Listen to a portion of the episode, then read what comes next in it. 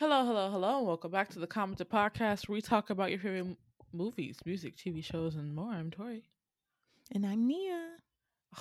Not the historical junkies abandoning y'all in the moment of crisis. listen, listen, we've been busy, children. It's been a busy, busy um beginning of the school semester. But with that being said, your girl did manage to squeeze a historical in there. And before we jump into that, we just want to remind you to hit that notification bell, hit that five star review, and make sure you drink your water, wash your hands, and wear a mask as it's still in these COVID streets. Nia, how are you doing?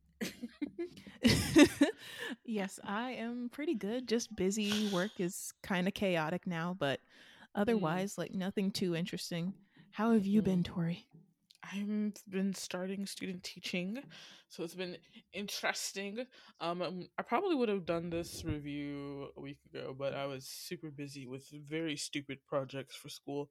But um, now that those stupid projects are over, I finally had a chance to finish what might be mm, one of my new top five favorite Chinese dramas? Question mark. Oh wow! Uh, I know, right? Um, if you follow our podcast long enough, you know that I've tried I've tried to drag Nia into the dark side of Chinese dramas for forever. I know she'd like it over here. She refuses to cave just because they're long. But I keep telling her she doesn't have to watch everything in a weekend. But you know, we'll we'll, we'll get there eventually. She'll cave at something eventually. um, I mean, she's probably not gonna cave if I keep doing the reviews with her. But anyway, listen, we're making progress. I say as we're like what five years into our friendship. exactly. Listen, Nia will when she wants to, she will. But um, today, ladies and gentlemen, I give you Tori's rave of love like the galaxy now. Um, Love Like the Galaxy is a two part. It's two parts, but it's only two parts because China has new broadcast regulations that say that dramas can't be over like fifty episodes a drama. So now they're doing this thing like we're doing it in seasons that are like a week apart. so, um, it's two parts. It's fifty five episodes in total. It started in July in India. I want to say a week or two ago. Um, 45 minutes an episode. It's starring our baby Wule and another baby who I didn't think I would love so much, who's Zhao Lushi, and a plethora of other young and veteran actors, which I think is a charming point in this drama. It is a domestic.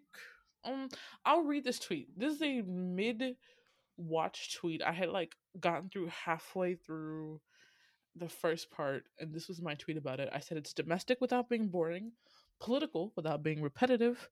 The main um couple don't hate each other's guts before they get engaged. A mutual non-bloody breakup in a historical. Um, oh, right. The female lead's parents aren't perfect, aren't dead. Um, the show doesn't sugarcoat her abandonment, and the male lead is cold and stoic without being an asshole to the woman he loves. And now that I have finished it, you guys, my non spoiler review is that if you are looking for my babes that love the story of Minglan, I highly suggest this. It's not the same. um, it's not the same pacing, it's not the same writing, but it gives off that same vibe of instead of being what I feel like a lot of historicals, I think Nia can attest to this. A lot of historicals be like, big historical plot. Here is our, you know, our love and our characters in the between that. And this mm-hmm. feels more like here is our love and characters, and the political stuff is kind of going on in the background. I feel like this is one of those things where sometimes historicals don't really mesh the romance and the political side well.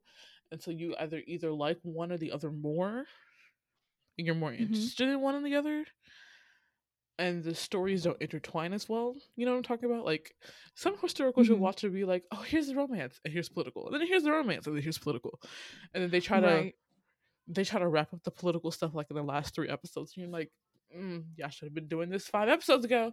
We had time. right, like you, like it's either like two, like they don't handle both well. Like you either do one good or the other. Sometimes, you know.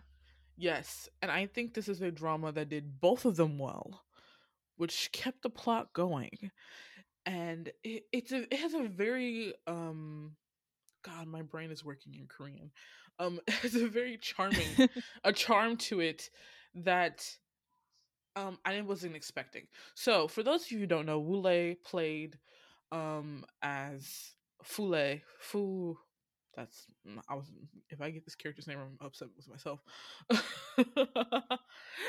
he played uh Fu uh Feilu Feilu um from Nirvana in Fire.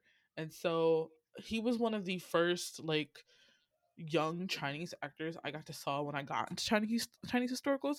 So Wule's been acting his since he was a kid, right? So this is like a kid actor mm-hmm. got bigger.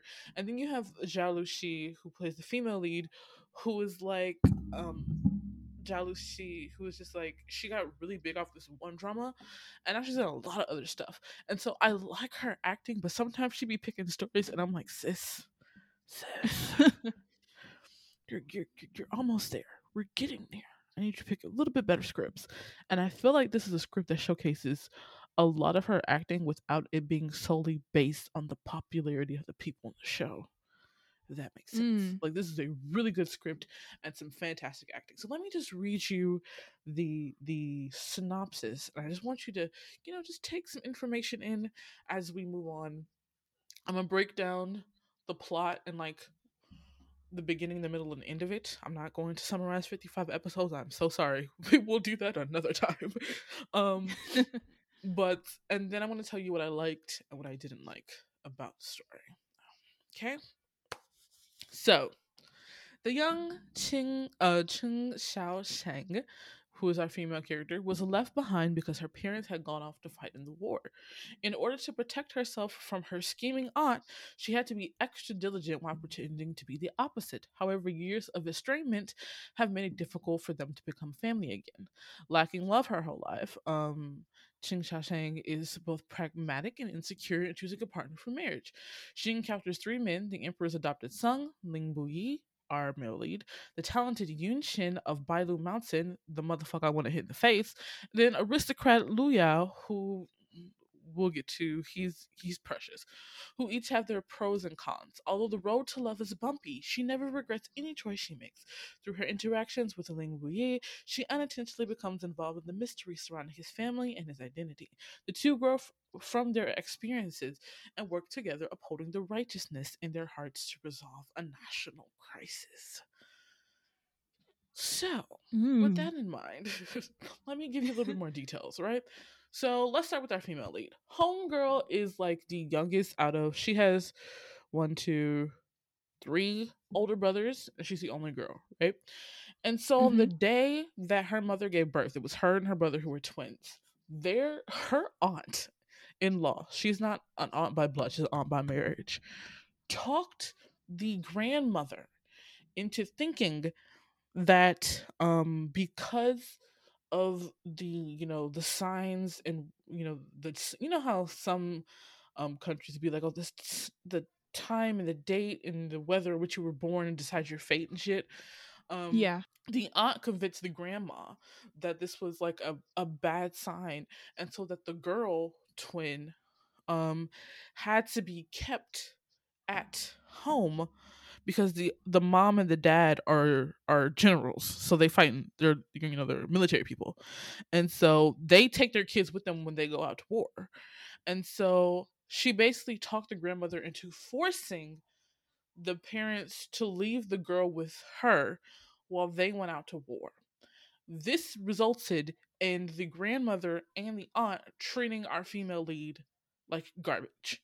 They sent her mm. um to a uh, they sent her to a you know like a an old house they have outside the city. She was got sick, had a fever, almost died. They did not call a doctor. Um and so she grew up in this environment, raised by these two women. And so she realized if she was gonna have to survive, she gonna have to be a menace. We gonna have to scheme. It's tit for tat eye for eye, right? right? And so grow, you can't help but grow up in the environment and learn how to be a snake. And I mean that in the most loving way because my baby girl, mm, Xiao Xiaoshang, a menace to motherfucking society. And I love her for it. Do you hear me? she, my favorite thing that solidified me, like, cause like the first times they show her, they show her, they show the aunt and the grandmother trying to bring her home because her parents are returning. And so the, they're kind of pretend like, oh, we loved her so much and we raised her so well, and she's just scheming and stubborn and has a temper for no reason. It's like, no, you what? bitches mistreated her. Right, exactly. Right. You mistreated her like her. Crap. And so she's because she's an eye for an eye, a tit for a tat person, even though she gets constantly um discriminated against because of like she's not of like real but her family were you know this is like a new empire too so like a it, this isn't like an old empire setup this is like a new reign emperor who just took over from like a, a tyrant emperor right? And so, you know how the people, the generals, usually when a new emperor comes along, a lot of the people who are running the kingdom are part of the old kingdom and then part of the new kingdom. So there's like a, a, faction divide. And then a lot of the people who are making, you know, military merits are people who are usually not royal. They like follow the king. There's like, we're going to follow you because you're going to bring us a new, an, into a new life, right? Mm-hmm so because her you know family started from the bottom now we're here a lot of people like to get on her for that and you know that's annoying. We'll get to the royal kids in a minute because when i say i want to backhand every last one of them good god. Okay but like so because she has this temperament even though she gets bullied um when whatever type of she's in one of those characters whatever type of treatment she receive she gives you back to you 10 if you don't mm. on her she's going to be loyal to you. If you show her you know you're crazy and being a bully she's going to tamper a bridge and make sure your ass falls into the bridge in front of everybody at a big ass party. Okay. when she did this come through. I cackled like a fucking hyena. I said this woman, it's not one person, it was every other girl at that party besides her cousin that she tampered. She just took one log out of this old bridge and then kind of had all the girls run over the bridge. mm. And they mm. all oh, fell oh, wow. in, all of them. And the, the music wow. in the background is like really cheery music, and she's like dancing in circles. I'm just like, that's my Come little through. Dennis the Menace. Cause she said, I wish you bitches would continue to talk shit about me. Stop it. right? So that's our female lead. And so the story in the beginning starts with her mom and dad and her two brothers coming back to the capital. Um, and so she has to try and get along with this new family. Her mother is immensely disappointed in the way that she's been raised. And instead of giving this child who's essentially been abandoned by both her parents and by the family she was left to be taken care of a love she starts she starts tough love parenting her. So she starts to use the cousin who lives with them who is the daughter of the aunt who was uh who caused this fiasco in the first place. Well what happens there is they kind of handle the aunt and she gets um dis how do you say it? She gets you know exiled out of the family or whatever. Mm-hmm. the mom sees this this this kind of conniving character in her daughter and it's just like oh i have to teach this out of you. And so her instinct to teach her is like how to teach her son. She's only ever raised three sons. And instead of being a gentle parent she you know is utilizing the cousin and being like, "Oh well, she's the cousin has all the skills to be, uh, you know, a woman of this dynasty who's gonna get married and stuff like this. My daughter is always lacking. She's always saying stuff like that, and it's it's kind of it's very hard to watch because you just you're looking at the mom being like, I get what you're trying to do, but you can't tough love a child that you never showed love to in the first place. Mm, that's a word you can't be like, oh, I'm doing this for your sake. I'm, you know, I'm saying all these things to try to get you to understand stuff. But for the past, what, 15, 16, however long they were gone, this child has never received an ounce of love. So yeah. that backfired on her, of course. And so um let's go ahead and talk about our male lead real quick and then I'll get into the breakdown of the story. Our male lead Ling Buyi is the adopted son of the emperor basically. Honestly when they were introducing his story at first i was confused but now that i've watched the entire series it's very clear. So ling buyi the son of a a marquis and his wife right? The wife mm-hmm. is a sister to a general who helped bring in the new dynasty. Their last name is ho right a big one of the biggest things that happened during this dynasty takeover was the lost the loss of a giant city. I forget the name of the city's called. We're just gonna call it Night City right now. I don't remember the name. So Night City fell. Everybody in that city died. Oh no. Besi- right. The aunt. No. Besides the mom and her son. There we go. Besides the mom and her son that's who I'm thinking way ahead of the plot. I need to explain this to you. okay, besides the mom and her son, right?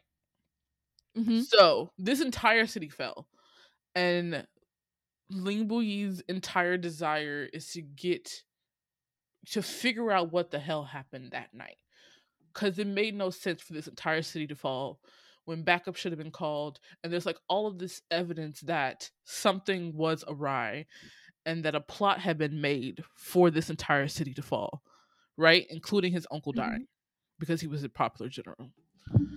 So his whole his whole character motivation is revenge at this point in the story.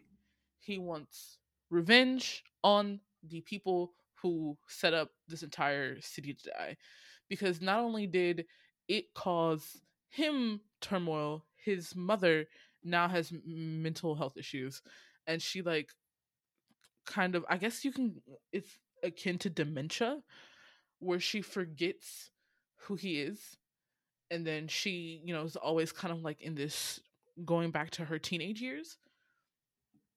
So hmm.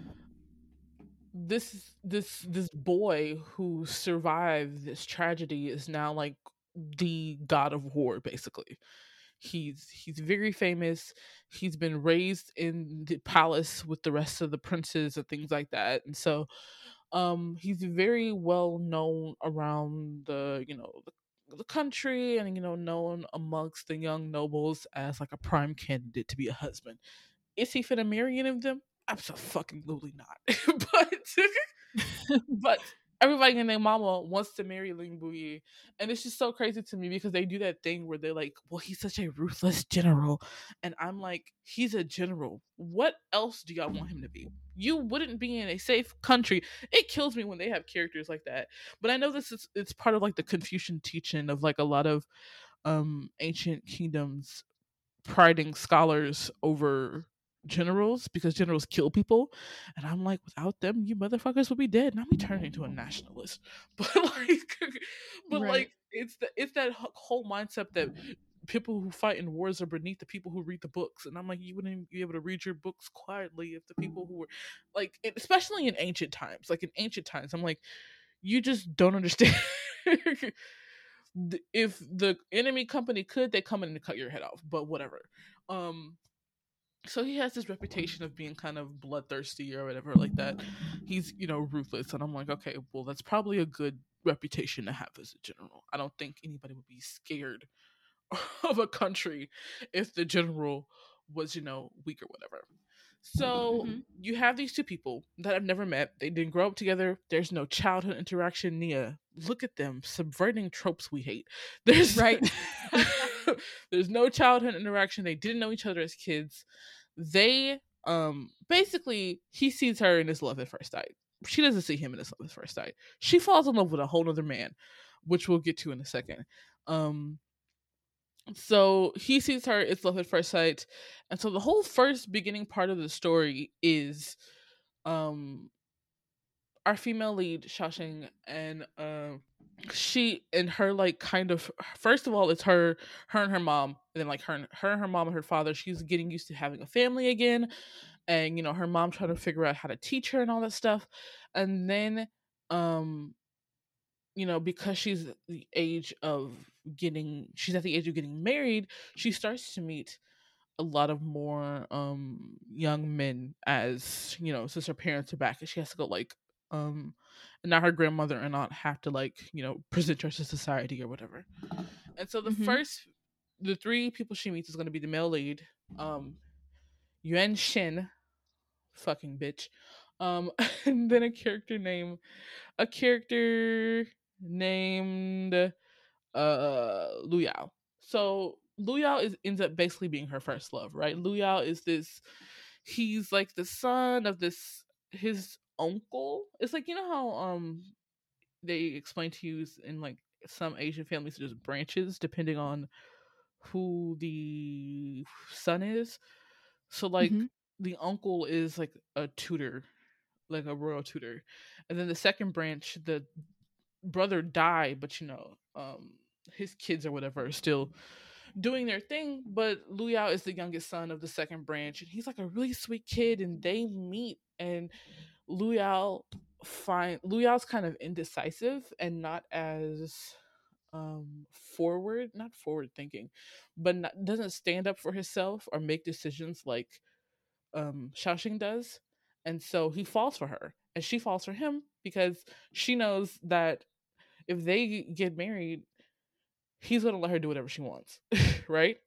And Mm. so there's that kind of like that power balance between them. It's the two of them kind of fall in love and things are going great until I mean, this part of the plot is kind of hard to explain, but let's just say that they had to break up because it was basically royal order for Lu Yao to get married to the daughter of a general whose family got kidnapped by the remnants of the empire before them and basically her father her brothers all got like sacrificed in this like quelling of a rebellion and so Mm. they have to break up and oh my god they have an amicable breakup i Oh wow. Right. I saw this and like, oh, this is gonna be like some kind of big political point, which usually happens in a lot of historicals when two characters break up. But literally, they have a conversation and they're like, we we don't want to be, you know, as like, well, at, at this time, Shaoxing has gone through some other things where she realized, you know, what her mom and dad were doing at the border and how dangerous it is, is to be in war, and she's like, we don't want to be written down as people in history who were you know unfilial to this this family who just died for our country right? And so they have this like really like grown up conversation and being like i she's like i don't think i could live with myself to force this marriage you know and go against the emperor's will and things like that. But she's like i also feel sorry for the daughter of this family because she just lost her entire family in war. And i'm sitting here like are they gonna have an amicable there's no blood? There's no like there was tears but i'm like there's no war about to break out? Y'all ain't finna you know in ancient in historicals they just be like it's do or die out in these streets. We've been to kill each other like for love. But it was just like and it was also this thing where the female lead loved him but i don't think she was like in love with him to like her core right? Because that was like her first her first like feeling her first love experience right? Mhm. that amicable breakup is something that I was like, oh, this is when I started to feel like, oh, this drama is gonna go down in history for me. They had an amicable breakup. They had an amicable breakup, and during this time, um, you know, but even with their amicable breakup, people are, you know, spreading rumors about um Shaoshang and you know how she you know had an engagement and now they're breaking up and now she's single yelling and la da this and la da that and so she starts going i think she starts going to the palace around this time oh, well not yet but she goes to the palace for some reason there's like a congratulation dinner and ling buyi who's kind of been in the background of like helping her like when she had that encounter where she like her and her servants almost got kidnapped by um like the enemy or whatever he like came he he came and you know saved her um be you know his people all of his like bodyguards know that he likes her but she's not really picking up on that he's not forcing himself on her or anything like that and so when she got engaged to her first love he like said goodbye to her and he said like I hope you're happy. I hope you know you find happiness. But when the engagement fell through and he's seeing all these people talk about her, he literally this was a bad move on his part, but I understand where he was coming from. At this royal gathering, he literally in front of everybody kneels in front of the emperor and says he would like her hand in marriage. And her parents Oh, are wow. like, right. And her parents are like, no. They're scared Mm. because he's a general and he could die, but he's also liked by like a princess and a bunch of other women are, you know, hoping to marry him. And Right. they're like no and so her mom starts to say oh, this is a heartbreaking scene because her mom just starts to say that oh my daughter isn't worthy she said just she starts to say all this bad stuff in the name of protecting her child which i get but she's saying it in front of all of these other people and even um Shashing, she like realizes that her mother's doing this to protect her but she's like i still have feelings and I still have like this desire to be respected by others. So she couldn't help but go against her mother and father and accept the engagement. Right? Mm. So there's these complicated patterns that are going on. And so Ling Buyi is extremely excited about this. Um the problem is that Ling Buyi has very low social emotional skills. Baby boy just he means well, but the way he executes things like because he asks in front of everybody it kind of feels like a threat to the female lead and her family. Like if they don't mm-hmm. get married that something might you know happen they're afraid that he'll retaliate. And it doesn't help that he shows up to their house with his like elite guards in tow. And he's like and i'm like sir, you just can't show up with a whole military platoon to their house thinking that this is so fine. And he's like, you know what? Your family is a little weak. We're we're going to exercise. So he's like making them exercise every day, and he's like very he like doesn't know how to take a joke, and he doesn't know how to deliver jokes either. He's like. It's just like it's a very comedic few parts, but it, it reaches a boiling point because the female lead is like you know he tries to you know she finally reaches a point where like i don't want to marry you because it feels like i'm being forced to. It feels like i'm being forced to. She's like i'm afraid i'm going to lose myself and all of that. And he was like oh wait i'm sorry i didn't mean to do that. And so a lot of their conversations that they start having is true misunderstanding and miscommunication but not in the way that romantic tropes use them as like a plot device. It's literally two people who have never dated each other, who've never been friends, who are trying to figure out each other's love languages. And it's so satisfying to watch them try and figure out how to love each other. Mm. So like they have conversations about well, like she'll like describe why she's upset about something he did and he explains why he did it and what he was doing and he didn't mean it like that and he's like i know i shouldn't have he's like i realize my you know my the error in my ways of thinking that proposing to you in front of so many people would be the right thing to do but it you know put pressure on you so i'm like these are like really great conversations and these i guess particularly younger actors they're not super young Wule is like Wule is born in, I know he's like in 1999, so like 22 and 21. And so sometimes it can be difficult for, I guess, sometimes when young, young actors are given scripts that are heavy like this, that it feels just like they're reading off the script. But it these two actors are so good that you're like sitting there in that moment, like, oh, these two people are really trying to make this work. If you get mm-hmm. what I'm saying, right? Yeah, I know what you mean. Yeah. And so the second part of the story, you know, there's more political plot that's coming up. There's we'll get to the big political plot point at the end.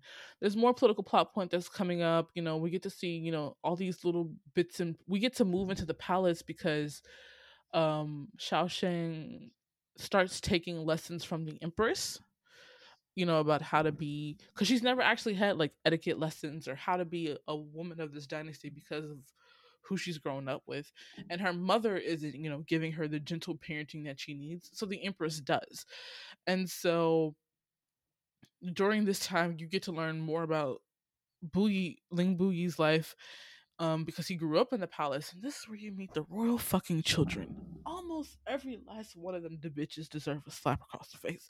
They were all awful. they were just, they were just so bad. Also, it was like really refreshing because this is a new dynasty. The there's the emperor, the empress, and one consort. Mm-hmm. That's the parents, and they got like eight kids altogether. But those are the parents. Um, but you get to ugh, they're just spoiled fucking brats. I'll explain to you about one child in particular whose story um kind of encounters with our female lead the most. I think she's called I think she's like the fifth princess. So her whole thing is she's a spoiled ass brat. That's one. She's spoiled as fuck. it's so bad. She's just, just she's so bad. But you know she has these advisors. You don't can't see me making quotation marks. But advisors who are all men that stay in her palace. And you know she's very you know in your face. And you know and if this was any other character i'd be like go girl. Talk your bullshit. Because we don't know those other advisors. You just like pretty men. And that's fine be a hot girl but because you don't like the fact that the the that our female lead character one is getting teach taught by your mother two is being more faithful to your mother than you've ever been to your mother and then three i guess because she's marrying ling buyi she didn't like ling buyi she was just she just didn't like the female lead for being able to stand up for herself to her bullying so one of the things that she does to the female lead is push her in a pond our female lead can't swim throws sticks and stones at her so she can't get to the shore and then releases a snake into the water so the snake bites her. I I was like, "Oh, this this little girl is out of her fucking mind." and she doesn't stop because of course, our female lead is not going to take this beating down. So, of course, she goes, you know, they have a tit for tat, toe to toe, toe to toe, until eventually she does something that ends up like a big political thing. And so Ling Buyi advises the emperor to kill her all her advisors, and the emperor does. Girl, I was gagged when she walks back to her house, thinking that she kind of won in this argument with with the female lead, only for there just to be bodies under a white cloth in her courtyard. I said, "Oh my oh. god!" oh, I said, Ling Buyi was not playing. At first, I was like, did Buyi come and just slaughter all these dudes?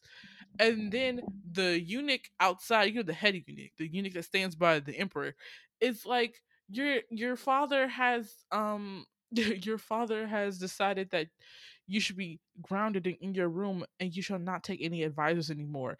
And then we learn a little bit later on in the episode that Ling Buyi had advised advised him to do that. I said, "Oh, that was a checker move. that was a that was a checker move. I didn't think about that. I was like, damn." So that was one of the things. That, but that just shows you the caliber in which the kids are. There's a lot of other shit that goes on between like the crown prince and the crown princess. It's too much to explain. Just know there's drama afoot. there's drama afoot, and amongst this drama, our two leads are still trying to figure out how to love each other because Ling Buyi is like, do not get involved with the crown prince and the crown princess but because those are the kids of the empress she can't help but get involved. And it like causes political intrigue and they go back and forth and back and forth. And um but eventually they come to an you know understanding. She realizes that this man will do anything for her that they kind of have the same moral values and that he's willing to you know give her all this love and affection that she never felt before and he's not afraid to you know um talk great about her or you know kill for her if it takes it because ling if there's one thing ling buyi has no problem that is slicing a bitch's neck. Let me just say that. Ooh. that man has oh, no wow. problem killing nobody. He, he's like y'all lucky i got the restraint i do because mess with my wife again. Mess with my fiance again we got a problem. Make an enemy? My bitch said done yesterday. I can make an enemy. You want to be my enemy? Don't you don't want to be ling buyi's enemy. And so they're in that kind of this new this newfound love. But once again our male lead's main um motivation is revenge.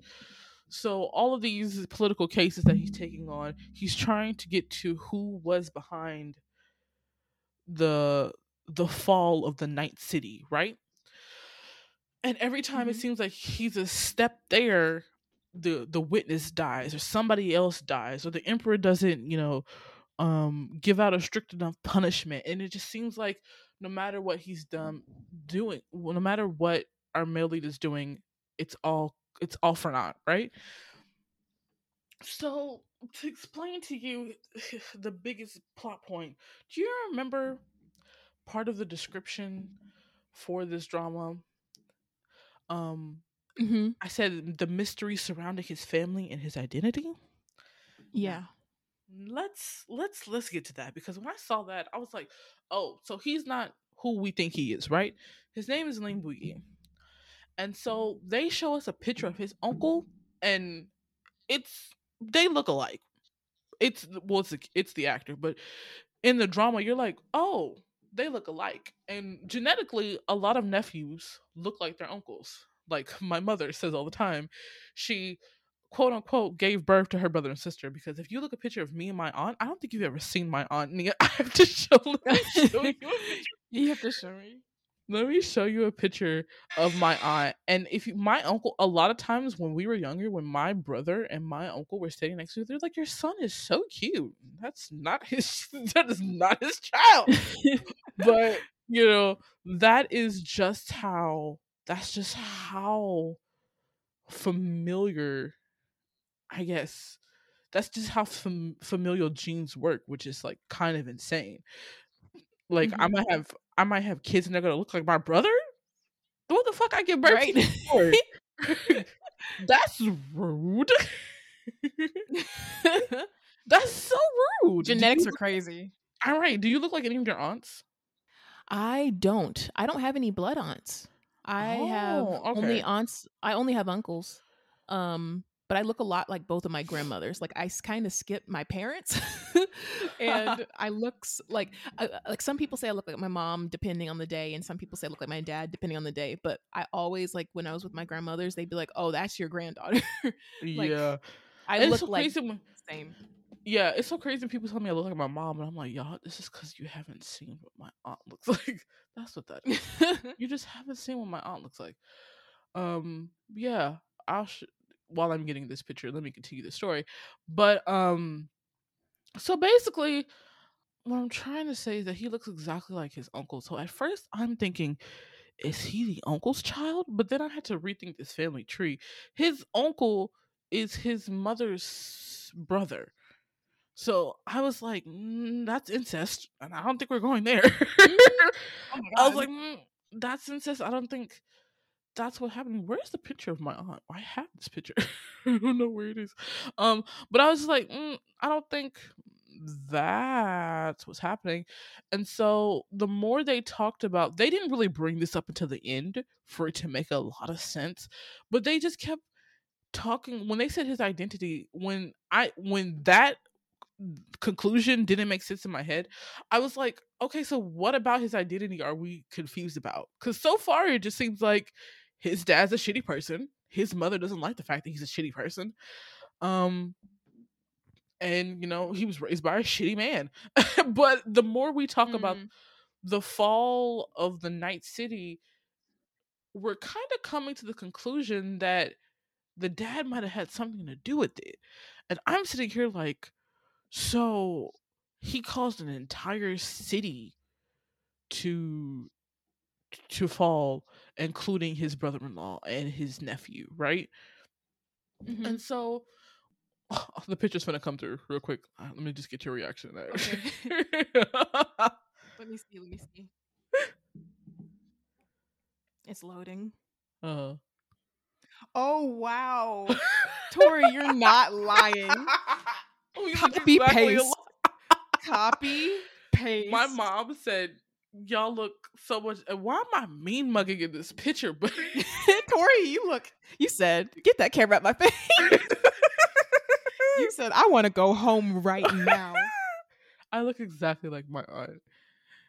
Exactly like my aunt. Oh, I have to show you a picture of my my uncle and my brother later. But yes, um, so with that being said, we're like, oh, dad is shitty, and you're like looking at their relationship, like, oh, he's a shitty father, and that's why he doesn't like him. Like, because the story, the story that they tell us is that Ling Buyi and his mother, um, were basically homeless for like two years after the Night City fell, and then they came back into the lives of their father, who then was sleeping with her cousin and ended up having kids through her.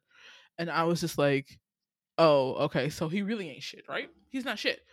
Um, his mother's, you know, dementia's getting worse, and they have a conversation with her, one of her mother's friends, like her mother's childhood friend.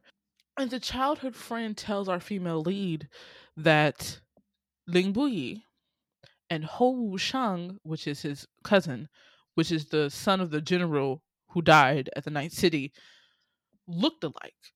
And that the mother liked to put them in different clothes. But the father, the Ling, Mhm. the Marquis Ling, could never tell them apart. And he was just so upset Mm. about that. Right? You see you see where this is going? He said he could never tell them apart. And I was just like, pause for the cause.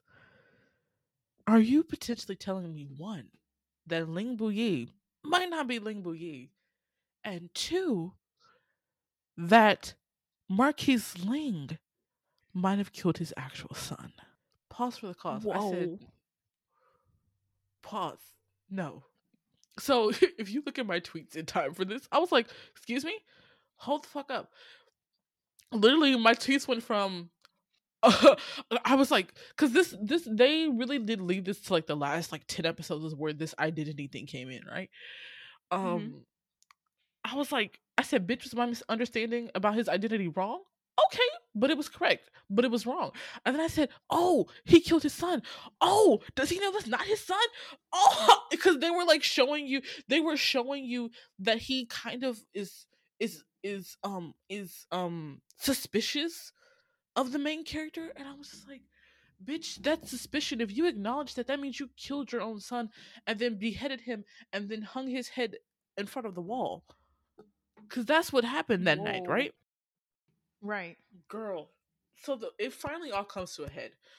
Our main character is trying to get revenge. Nothing's happening. Witnesses are dying. People are not getting the type of um the punishment they need because oh to explain a little bit more why the night city falling was so devastating somebody was um embezzling money by using um by switching out the weapons for that city that night and so the city could have lasted because general ho was a great general and he had a great army but their weapons were tampered with. So they lost the city in like records time. And then somebody the the people who went out for backup somebody killed them but their horses came back. So there's you know more evidence about that.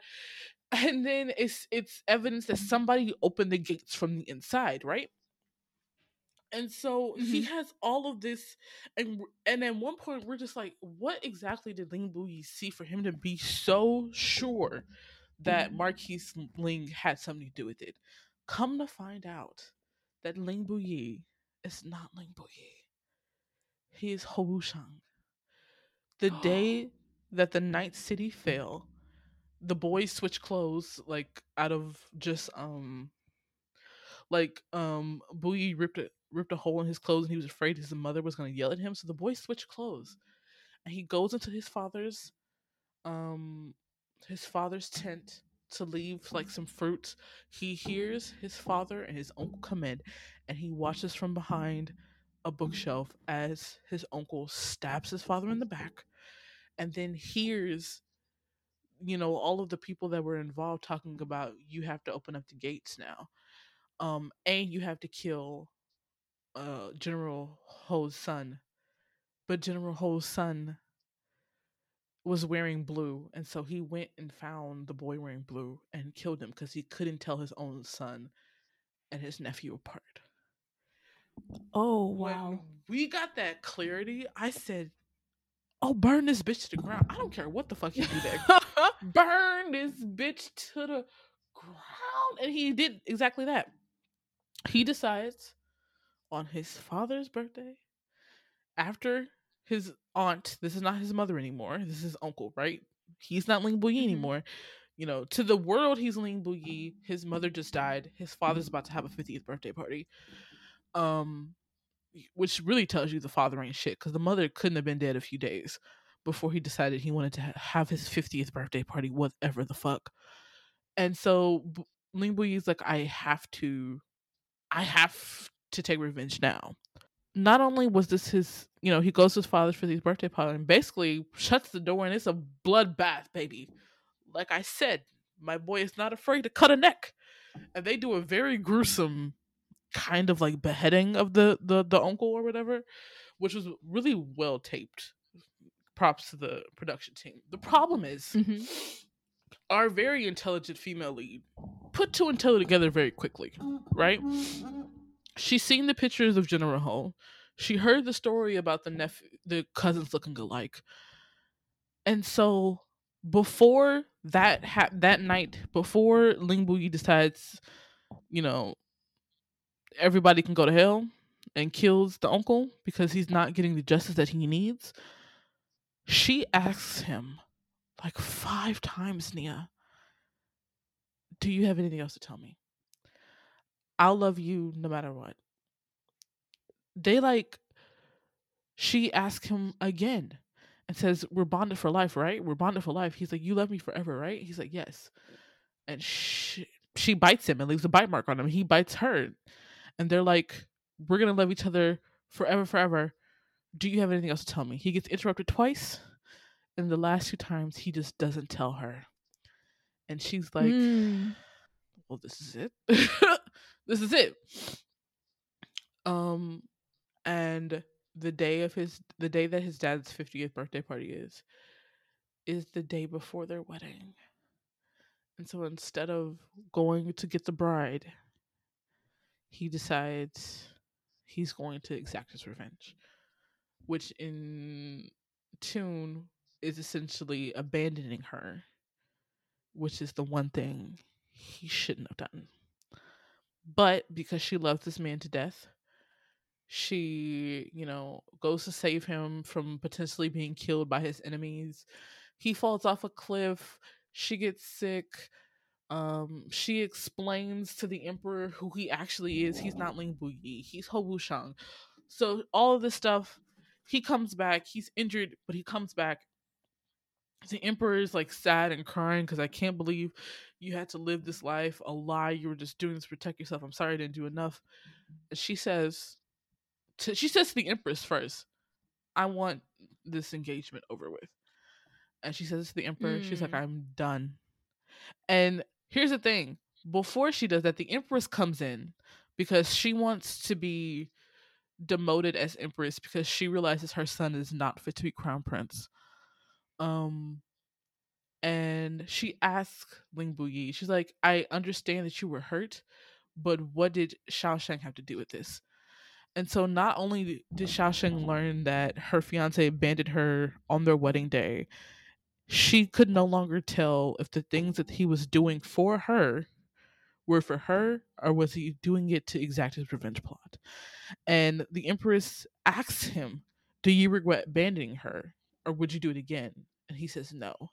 And Shaoshang walks in. She says, I'm done. I don't want this marriage anymore. Mm.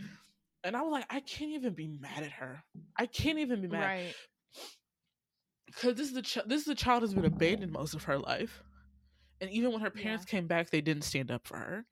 And she finally found somebody who loved her to bits and pieces, and he did the one thing that he shouldn't have done, which is abandon. Yeah. This is also one of the only times that I think I'm okay with the noble idiocy that um the male lead chose. He remembers um Shaoshang saying that she couldn't forgive anybody who hurt her family.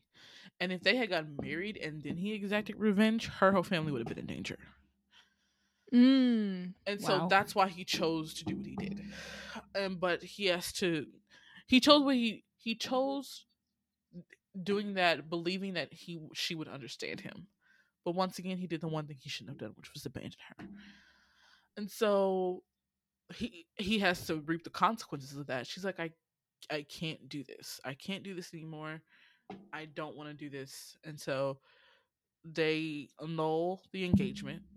The empress gets demoted. She decides to go to she wants to stay in the cold palace, you know, the, the place where they put, you know, the empresses who've like done something wrong or are sick or something, but she doesn't want to be empress anymore. Um and with that decision, as I mentioned, Shaoshang is somebody who um the amount of love you give her, she gives it back tenfold. She decides to spend five years in the cold palace with the empress. Never coming out, Mm. never, you know, to talk and meet other people. and Ling Buyi goes back to the border, continuing to fight wars, and they spend five years apart. They spend five years apart. Um, her brothers, her cousins, they all get married and start having kids. Um, there was a very heartbreaking scene that they did really well when her mother realized what she was doing. Her mother finally um apologized. She like cried and apologized in front of the cold palace. She's like, um, you know, she's sorry that she didn't realize the error in her ways. But five years pass, he comes back. The Empress is not holding on well. She's always been kind of um uh, had a weak constitution. She she you know gets colds and stuff. Uh, she gets sick, and she basically says that she wants to see Shaoshang marry before she dies.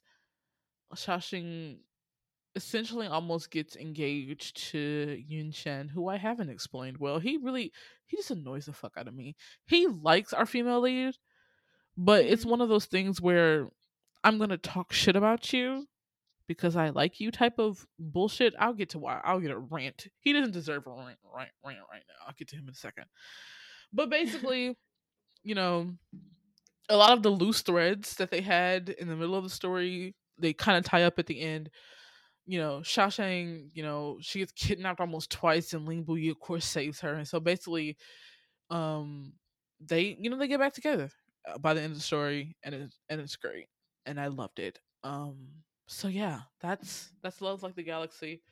I said I wasn't gonna do a 55 episode recap. I feel like I gave you an, a gist, a good gist of the story, so you understand. Yeah. Um, Yes, so let's go quickly through the things that I didn't like and the things that I did like.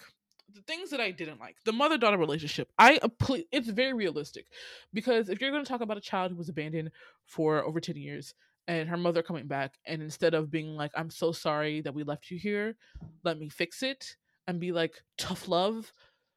I love the realisticness of it, and because people also, if you listen to this podcast long enough, you know that I hate when children are forced to forgive their shitty parents, right? Mhm.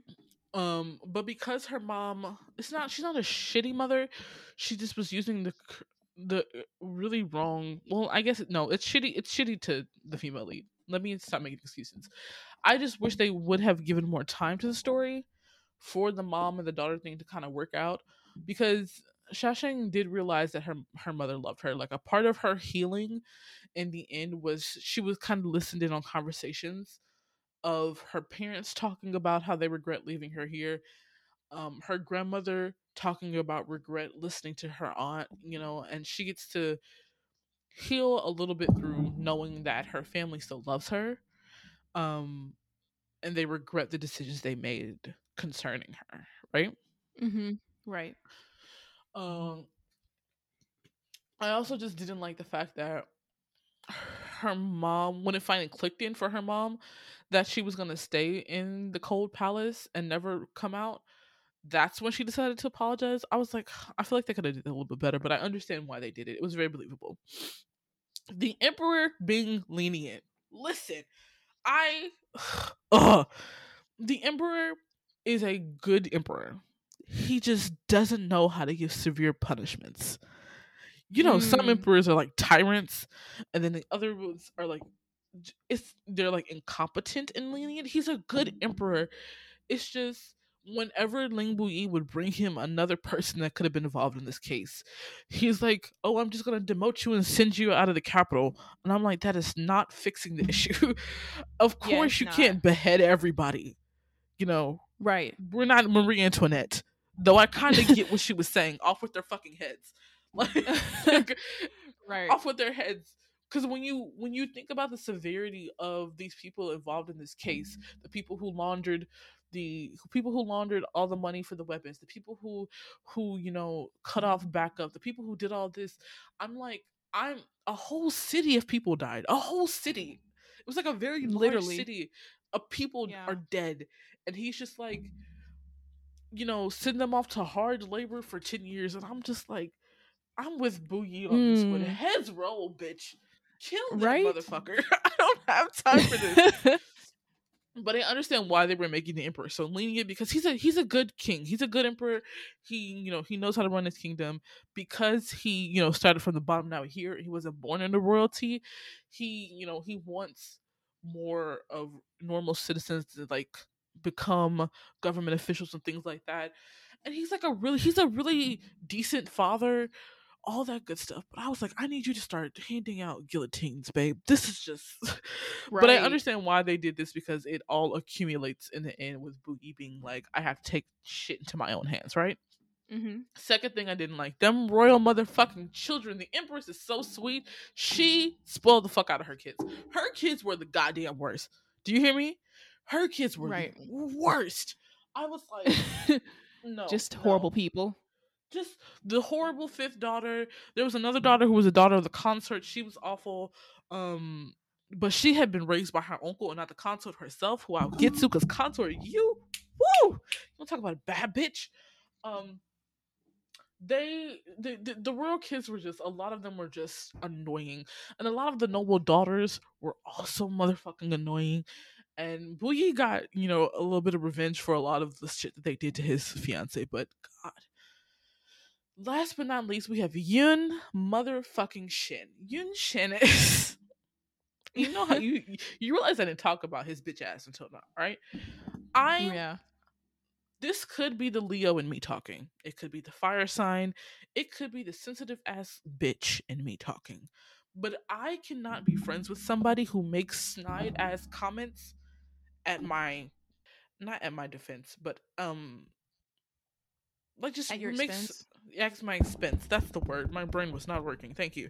Um that makes snide recar- comments at my expense. So to explain Yushin's character, basically, Yunshin grew up in a household where his mother and father did not.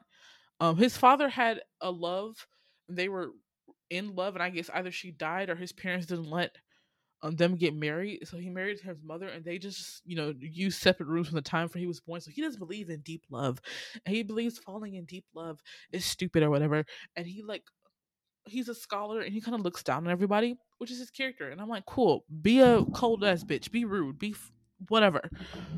But for him to constantly make like low down dirty comments about the female lead, like here's here's an example.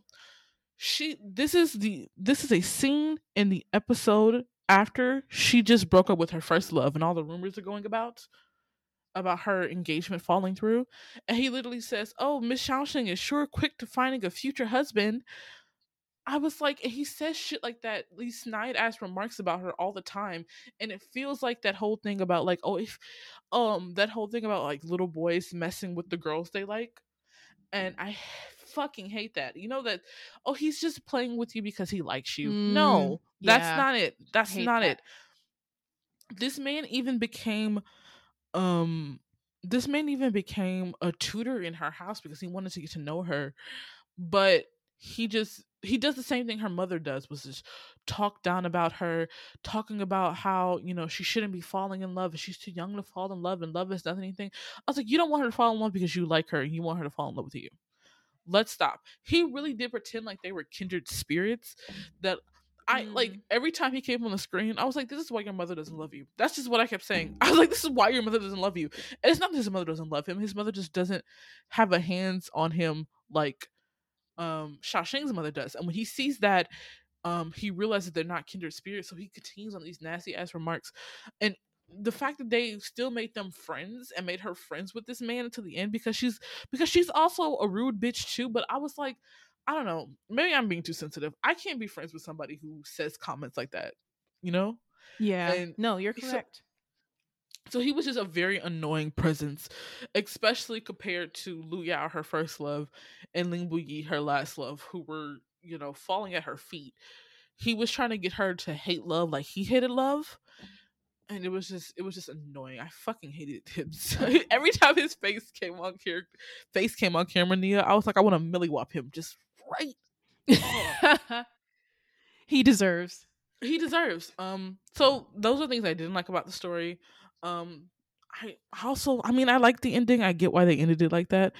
They just like kind of get back together. They solve this one last uprising and they're just like, "Oh, we're happy," and I'm like, "Y'all could have gave me a wedding and kids. We could have had a wedding and kids, but you refuse. It's fine. It's whatever." Um, I talked about some of the things I already liked. The actual miscommunication between the couples. It was so refreshing to see their confessions of love and the conversations. There aren't like these grand displays of love. It's just it's really like two people who were um trying to figure out how to love each other trying to figure out each other's love language trying to understand who the other person is and they didn't use their confessions and stuff as like highlights of the plots like a big ta-da. It was just more like this is a normal thing that's going to continuously happen uh-huh. and it was never boring to watch. Um the female lead being a menace to society i love that. The amicable breakup. There is a scene that they give to another female character. Basically, the Ching family. Well, um, the family's dad gets accused of treason for stealing money from like a mine and like disappearing, but it's like a, it's a political plot or whatever. But her brother, her older brother, and um, like the daughter of one of their close family friends are kind of engaged and they give her this really badass moment where she like comes to confess her undying love to this man and like um he's trying to do the noble idiocy thing of being like no i hate you. I don't want to get engaged anymore. She's like well fuck that. And she kisses him. She starts taking off her clothes and you're like what are you doing? At first i was i thought it was going to be that thing where she was going to make him see her naked, which means he has to take responsibility. But she takes it off and it's a wedding dress. She's like, from this moment forward, we're family, we're married. And I was like, oh, I love this story for, for giving some of the other female characters some badass moments. So I thought that was really cool because I feel like sometimes they give a lot of the shining moments to the female lead and then the other female characters are just written as, you know, like decorations. But I feel like a, there's a lot of depth and different characters of a lot of the female characters in the story, which is one of the reasons I love it so much. Um, not all the female characters are naive. Not all of them are goody two shoes. Some of them are very evil and very actually annoying. Some of them are plotting um to kill people. So you know, it's it's cool to see a diverse group of women in a historical, which we don't right. always get. right. Um, what would you say? Like, what would you rate this out of ten? Like in terms of like your top dramas um, I'll get to that in a second. My last thing that I that I liked was okay. the burden of revenge. I feel like a lot of mm. historicals mm. they'd be like the whole a lot of historicals do this. They're like it's the whole plot is based on revenge, right? But they right. don't show you how that affects the person who wants to get revenge and what it means to get revenge then after that. Because after Ling Bu got his revenge, he was a fucking mess. he lost his fiance he went back he was like running into war and just ready to like die because he lost his fiance and then it's like did he really gain any peace? And so i did like that. But if i was gonna read i thought about this yesterday neil which was crazy because i was like okay my favorite is the story of minglan right? And then mm-hmm. objectively i love nirvana and fire so much so that's two. And then right. the longest day in chang'an which is ugh, such an amazing story which is three and I was like, I think my fourth one is gonna be Love Like the Galaxy from now on. Wow, top five is huge, right? It's like it's when you've watched dramas for so long, your top five changing is not easy. it's right. It has to be that, that, good. it has to be that good and i just enjoy i enjoy domestic historicals i enjoy the little things i'm not too big on the immense um immense political driven plots unless it's like really well crafted but i'm like looking at my list yeah this is this is this is gonna be fifth nirvana fire story of minglan longest day chang'an this is fourth yeah it's I also think there was a great balance of young cast and old cast. Some historicals, Mhm. uh, particularly Korean ones, they're like these two age groups cannot exist in the same in the same sphere unless they're enemies. You know what I'm saying? And so Right. it was great to see like this plethora of young cast and this plethora of older cast and to see how they interact with each other and it doesn't feel like i'm watching two different stories because usually what happens in historicals nowadays is the young cast is the romance they're the heroes and then the older cast is the you know the villains you know they're the Mhm. the plot devices or you go like to real historic not real historicals but like traditional historicals where everybody's like over the age of 30 and so it's just political power and you know chaos and war. And so to see them mix romance and po- politics to mix this cast in a way that it feels um like i'm watching one project is amazing. And so i really do love it Nice. That's awesome. Especially Yeah. like when you find something that's new that like gets that high up on your list. That's like a huge deal. So it sounds great. It's something that I think I'll definitely watch every year. I think it's it'll move Oh wow, like an annual thing? yeah, like an annual thing. Like the story of Minglan is an annual thing for me right now. I Mm. haven't watched Nirvana and Fire in a while. I might do that, but I think I would watch this yearly, or even just like like twenty episodes in a row. It's like, ooh, I miss listening to these characters talk about their feelings. I miss.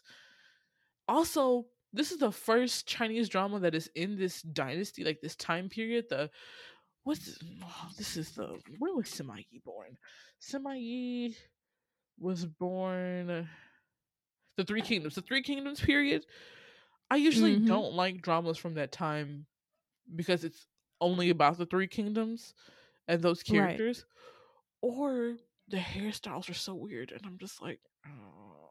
I d- and I'm just like, "Mm, not all y'all can pull that off. But I think this is like a Three Kingdoms adjacent aesthetic, and I was just like, oh i'm i love this i i love this so yeah this is probably like i think this is probably like my top five favorite this year too nice. Is it like a perfect 10? i wanted a nine because they could have gave me more closure i'm glad they gave me an uh, they gave us a lot of closure like they tied up a lot of loose ends there was nothing that was mentioned in the plot that didn't come back later which is very Mhm. hard to do in story writing to make sure every single thing that you're talking about has a purpose and a place even even even the like the the side characters that were like in love with Ling Buyi came back in the end in a way that I didn't Oh, think they were coming they were gonna come back. And I was like, oh I get that. It does have one of those tropes where like the female lead gets put in danger for the romance plot to continue, but I understand why they did that, if that makes sense. Like I didn't hate it because um I knew he was gonna save her. and it wasn't like Uh-huh. a stupid injury. You know what I'm saying? I feel like in Right. most romantic tropes when they do that they're like oh she falls and gets like her knee scraped up and that is a trigger to the male lead being like oh i love you and it's like mm, no this is like these were like all part of like political intrigue and the characters who were you know kidnapping her trying to cause her harm i was like oh this also ties into stuff that she's done so it's not just because of him and they're not just doing it to to make the romance plot move forward. Right. if that makes sense. So no, it makes sense. so yeah. I give it a 9.5 i think that's my rating for love like the galaxy. My only other point Nice. five is because i wanted a i wanted a wedding. I want to see if they're gonna have kids. A lot of historicals will just never give me that. That's fine. I have to make peace with that on my own. I have to make peace with that on my own. But That's what fan fiction's for, and also maybe they'll do a sequel. It's in, it, this was popular, right? So it yeah, might it was be pretty sequel. I don't even a special like an episode, like an Mm. episode or two would be just. I think that would make it a ten for me. It was Nice. that good. I highly recommend it if you're looking for a historical, um, to watch. It was it was one of those dramas that was getting hyped up, and I was like, mm, I hope this doesn't, you know, disappoint me. I'm trying not to be too hyped about dramas that are coming out, because I just depending on the the producer, the director, you know, the stars aligning in the sky, it could all fail. but um, but yeah, I I it's a nine point five. I appreciate the acting. Um, Wule does all of his own, st- not all of his own stunts, but does the most of his stunts. And, in a world of Chinese dramas where they use stand-ins for a lot of stuff, that was refreshing to watch. Zhao Yu- Lusi is only 21 and she does some of the best emotional delivery acting I've seen for like uh actors her age. Like I believe her when she be screaming and crying. I'm like, y'all better let my baby Mm. go. Don't make her out here crying. Like, um, I appreciate Wule for because Wule's like real personality is very playful, but some people could look at some of his acting or his delivery and be like, "Oh, that was awkward," but you have to realize that Ling Buyi is kind of that awkward character. So when he cries and stuff, it might come off like, mm, "That's a little weird," but I feel like it worked for the character. So Mhm. yeah, it wasn't disappointing. I didn't care that it was 55 ep- Oh, I never care if it's 55 episodes. I never care. But it lived up to all of my expectations. It lived up to more of my expectations, to be very honest with you. So I highly recommend this. I I know Nia's not gonna watch it, but you know, Who knows? can- Maybe in like five years from now, I'll be like, Tori, Yes. guess what? Eh, will you get like a historical fix? I just need you to watch Yeah. Nirvana and Fire first. If we can get you past Nirvana and Fire, I feel like the gates of hell would be open. But you, but yes, um, I highly recommend this. I go- hope you guys liked the historical junkies. Um, we might pop up again before the end of the year. There's, There's that. What's that one that you sent on the group chat? The one everyone's Oh. talking about. Mother Jesus, bitch. Yep. Mother Jesus for the being the historical, y'all. We we just we dropped the K drama lane real quick. I'm sorry, but Kimesu, I said, has Kimesu ever been? She was um in like the original Jangi Bin. Jangi Bin. She was in that. Really? Yes, I was like, I will. You know, you don't have to go look at her dis- her um discography. I was like, Whoa, her. Ooh, ooh, ooh. So this, I need to see who's her co-stars. I need to see. her. yeah. Here's the thing, though. Um, this looks like it's only gonna be 16 episodes. It's giving me. Mm. It's giving me. What is it? What is that? The one that Shin Hye-sun did that we really liked. The The one that we really liked, Shin Hye-sun. Let me see. Let me. I know. I feel like I know. Mr. Queen. It's giving me Mr. Queen like it's Yeah. a comedic historical. Mm. Is that, see? I don't know how I feel about that though because I. Cause I'm- Kim I'm- Soo, mm, you I- know, she'll body down, and I'm like, why can't we have her in like a a, a traditional historical, serious one, A like like serious a one, or like a rebel inspired like. Oh, ah, I listen, don't know. listen. I'm I'm this close to rewatching Rebel. If I do, it's going to make me so Right. upset because they don't make Korean historicals like that anymore. it I just know. makes me sad. I know all the the historical. Like for me, I was like with the really long ones. I just kind of watched snippets on YouTube. So like I was Mhm. watching Jumong clips, and I was like, "This is this is cinema. This is what this is what Martin Scorsese says when he talks about cinema. We don't we we we didn't know what we had till it was gone." Um, Oh, is there the only ch- historical coming out in in Korea this year? there's another one, but it's like a really young cast. Like it's about like historical doctors. Mm. Oh, so is it like idols or just new actors? They're not idols; they're just young actors. Okay, let me see. Kim Min Jae, that's I think, is in it. Yeah, And it's coming out. It's it's this it's airing. It's airing. I think I Oh, might right try now? it. Yeah. Huh? I, what? No, but is it? I guess it's not popular because no one's talking about it. yeah, my timeline's not really Um, talking about it either. I don't think. I don't think it's awful. I feel like it's like um it's not I don't think it's rookie historian level. I think it's more like oh, I um, see this. The it's yeah. the Poong, the Joseon psychiatrist. Yes. Uh, hmm, Why is there a season poster, 2 like, already? Why is there a season this? 2 already? Why? What? How old is Kim Hyang Gi? 22. Mm. And I mean, I'm not sold. Yeah, the poster alone, like I don't really want any more. I feel like, uh, like Mr. Queen is great, but I don't need everybody and their mom to be like, yes. Yeah, don't like- fusion historicals have a limit. And I'm just like, now, if you're gonna remake Rooftop Prince, so I can rewatch. Roo- See, can we can we do corrections to old dramas? Like, give me Gong and fix the casting. Give me like Rooftop Prince, so I don't have to watch the original with you know who in it. So like, I like give me a remake for the things that need to be fixed. But like, ah.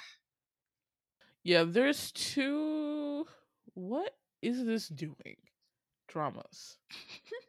China. yeah. Comp- oh, those are sponsored results. I hate this. Okay. Immortal Samsara, and I think it's called mm, Fairy and the Devil. What is it called? Fairy and the Devil are two popular Chinese fantasies that just got done. I do not know if I'm going to watch them. Mm, are they both? Be- Um, are all the historicals on the longer side? Or are there any ones that you think are like fifteen episodes, ten, or no? I mean, I can find you one. No, I'm just like, are the top tier ones? Like, I mean, are the are the ones that are short get popular? one- the short ones get. Here's the thing. Short in China and short in Korea are two different things. okay. short in China is like 24 episodes, Oh, oh, okay. but it's not an Okay. hour an episode. It's like 45 minutes. Ah, okay. Okay. Yeah. The top tier ones are gonna be longer, Mm, gotcha. just because sense. they got money in China and they want to spend that money. oh wow, So they're Alchemy longer. Souls got a season two. uh, Why are th- what's up with the season two application of K of Korean dramas? I'm not a fan. I blame Um, Netflix. A hundred and ten percent. I blame Netflix. because not everything needs a season two. Like we we I thought we just established this, and I feel like none of the Mm. season twos are even like memorable. They're not. Yeah. yeah. But that's interesting. I mean, I'm seeing on my drama list that Arthdal Chronicles. Am I gonna watch it? Yeah. Do I care? no. Um, Tale of the Nine Tail. What? oh yeah, Tale of the Nine Tail Fox with Homegirl. Oh. oh And Lee Dong Wook? That one, that was 900 years ago. I mean, They're doing a prequel though. They're doing a prequel. And here's the thing: I would have watched Lee Dong Wook and um, what is her name? It's not Kim So Yeon. the black girl that you sent Yeah. the clip of. Listen, that was iconic. Oh, that was funny. But I would have watched Lee Dong Wook and what is her name? Oh, she's like one of my. I like this actress. Why can't I think of it? Kim So Yeon. I was right. Okay, I would have watched them do anything. But why do y'all have Yeah. to do? why do y'all have? Why is it the nine-tailed fox? Yeah. I would have watched them work together, but y'all refuse to give me To give what needs to be given. give what needs to be Yeah. given. Uh, I don't. I don't know what other other upcoming. Let's see what other upcoming historicals are coming. I feel like I'm looking at it now, and I'm not. Only, I only saw the two season twos, and those are already like established source material. I'm not seeing anything new.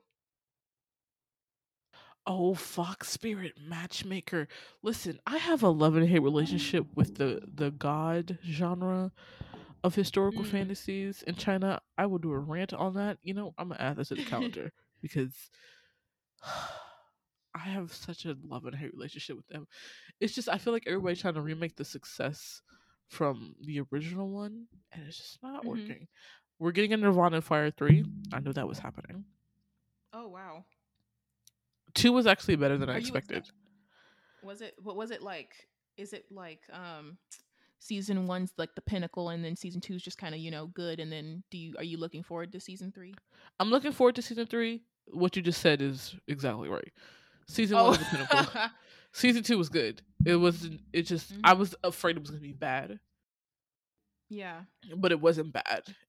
You know what's What crazy? I, I on, on my drama list, like since I'm looking at the Korean side, there's Mhm. literally I filtered for Korean historicals, and besides remakes, cow uh, removing remakes, um, not remakes, removing season twos, there are literally the one the Kim the the Kim Hae Soo is that her name? Is that Uh-huh. correct? The Kim Hae Soo one and there is no because those are all oh lovers which is set in Joseon. Um, There's another one I see called? Oasis. where is that? It's set in the 80s or 90s. Do you count those as Oh. historicals? Yeah. like, like modern history. I mean, I Yeah. do, but, but it doesn't. It doesn't give what It's not ancient I want- historical. Yeah, yeah. yeah, I want period piece. Like, I mean, You I want a those period. period pieces. Yes, yeah. yeah like oasis like i'm excited for those but like there's only two that are like period like hundreds of years ago because I, i'm not watching the colonized period i I, I don't. I Yeah, don't the know what it is Republican era the Republican era tends to be repetitive. I don't care about you being spies for the Japanese. Please stop that. right yeah I see another one called The Flower Scholar's Love Story. i know i'm wondering what that is It says historical mystery romance. This probably it doesn't one- like this is gonna be in Joseon. yeah Or, and there's like, another one that's what do you Goryeo Khitan War. That's the KBS one. Oh, Whoa, Oh, I don't see that one. What, where are you seeing that one? it's 2023. Oh, I see Song mean, of the I don't know. Bandits, which is Mhm. set in Republican era. And that's it. This is a really short list. This is when somebody needs to buy one of my scripts and just like make it. Again, once again, I'm hoping that there's a lovers one. What is this? Lovers, a romance historical drama set in Joseon in the year of the rat. yeah, that's why is I, yeah. No, not n- Namgung Min. What? Huh? Oh, Namgung Min and Ali- what? Listen, don't look at my. It's on MBC. Okay, MBC's not bad with historicals. Who's the screenwriter for this? What? That's right. The rebel who stole the people writer. This is her new drama. What? We have faith in you. This is her She's gonna drama. hard carry. Oh, we're we're back, and We're the back. audience is returned. and just like that, we're back. Who's the director? Who's the director? I don't even care who the director is.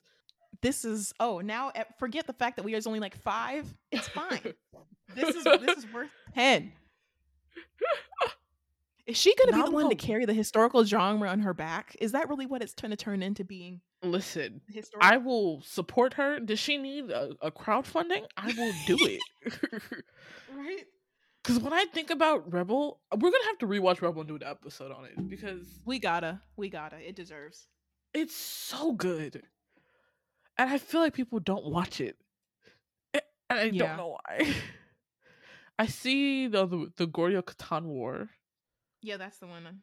hmm And and it's like I don't trust KBS sometimes, so I'm KBS a- historicals usually are okay. Like the Yeah. old the old broadcast stations literally have studio sets for historicals. So That's true. That's true. I just hope that it's like I don't know how to say this. Like KBS, sometimes I feel like it's it's either really good or or very bad. Their their Yes, production quality not- is is not good. It's like their production quality Yeah. is stuck in 2013. Yes, yes. They're really good at family dramas. Yeah. KBS is very good at family dramas. MBC has a hit every now and then. SBS is on this makjang shit, and I'm gonna need them to. I don't know what they're doing over there. and then once once the crime era like the, the crime era is kind of over so ocn and tvn have kind of like they're doing good but it's like Yeah. they had a wave they really had a wave for a minute and now i'm like ah they're not they I don't, which is crazy because I don't know if we're doing trending trends anymore. You know what I'm saying? I feel like every now and Mm. then we get dramas with similar things, but we were in the era when time traveling dramas, yes PTSD. I still have PTSD. that is I love time. Listen, life on Mars was to me like this is where the peak lies. This is where the peak of writing of time travel exists. So I, I like all the ch- terrible ones were excused in my mind because life on Mars exists. So, like, and yeah. it's like that that era, like the time travel crime era. Like I feel like you're correct that that dramas are no longer in eras or like Mhm. this is a everyone's doing this now, everyone's doing that now. Um, like I feel like because of Goblin, everyone is like, bring in a mythical creature. we need. Listen, if you're not going to do that, listen. Even then, it's like, wh- how do we make the jump from like historical to fantasy without making up a fucking kingdom in an era? I'm telling you, after I listen, I can fully write a paper about how Joseph and the Exorcist made 17 other dramas not be produced because they didn't know what the fuck they were doing. Mm. damn. Whoa, that's a paper that definitely needs to be read. I'd read that. Yeah. Okay, we should probably end this episode. We're sorry, y'all. Yeah, But the historical junkies have been gone for a while, but we're back. Listen, we have a few more things coming.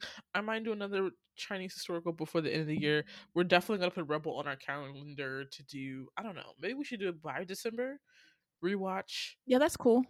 by December. Yeah, because God, I love Rebel so much. Ah, it'll be great to rewatch. Ah, we can talk about it because we watched it at different times.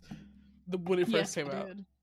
Yes, yes. Okay, so um, make sure you're following us on Twitter at commented or TikTok at commented podcast. Or you going to chat with us on Discord, which is in all the link on all our bios. And don't forget to give us a five star review. The historical junkies shall return. Until next time.